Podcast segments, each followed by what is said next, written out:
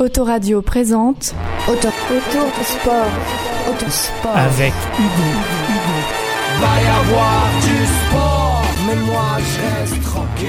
Bienvenue dans Autosport, la chronique d'Autoradio qui parle de tous les sports, sauf de l'auto. Parlons d'un sport encore assez confidentiel en France, le hockey. Quand on parle de hockey, on pense d'abord au hockey sur glace. Et quand on écrit le mot hockey dans Google, le premier résultat qui nous parvient concerne le hockey sur glace.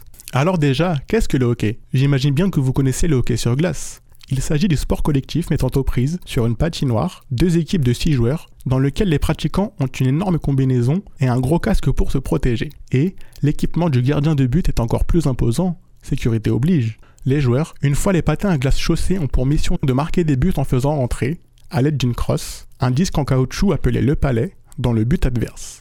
Vous voyez ce que c'est maintenant? Notons que depuis 2013, la chaîne de télévision L'équipe 21 diffuse ce sport. En France, la première division s'appelle la Ligue Magnus. En Ile-de-France, malheureusement, il n'y a pas de club de premier plan, alors même que l'une des toutes premières équipes françaises de hockey a été créée à Paris en 1894. Et maintenant, j'ai une petite question pour vous. Quel joueur français pouvez-vous citer spontanément?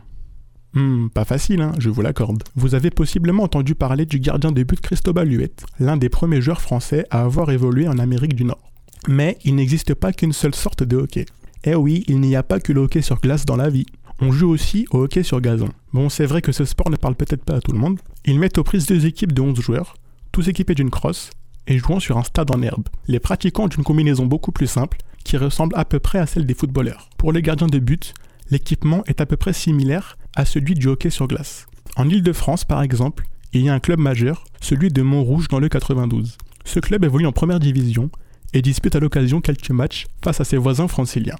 Et Montrouge participe aussi assez fréquemment à la Coupe d'Europe de la discipline. Il existe aussi d'autres variantes du hockey, comme par exemple le hockey en salle. Il se pratique en gymnase, grosso modo sur un terrain de handball. Les équipes sont composées de 6 joueurs.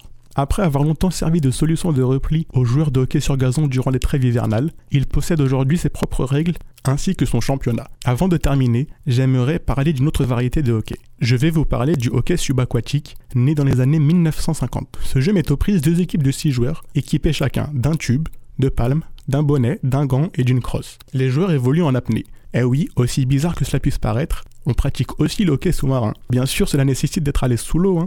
Dans le cas des sports assez méconnus en France, on s'y intéresse en général lorsque l'équipe nationale réalise un bon parcours dans une grande compétition. Or, globalement, les résultats des équipes de France de hockey ne sont pas forcément extraordinaires. Cela ne joue pas forcément en faveur de la popularisation du hockey. Mais tout peut encore changer. On peut même espérer que ce sport finira par concerner beaucoup plus de monde. On peut aussi espérer une plus grosse popularité du hockey en France. Qui sait, un jour peut-être pourrez-vous citer des hockeyeurs comme certains citent des footballeurs. On prend le pari? Retrouvez-moi bientôt pour de nouvelles aventures dans Autosport.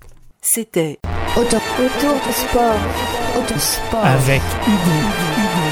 va y avoir du sport, mais moi je reste tranquille. Autoradio, la radio qu'il te faut.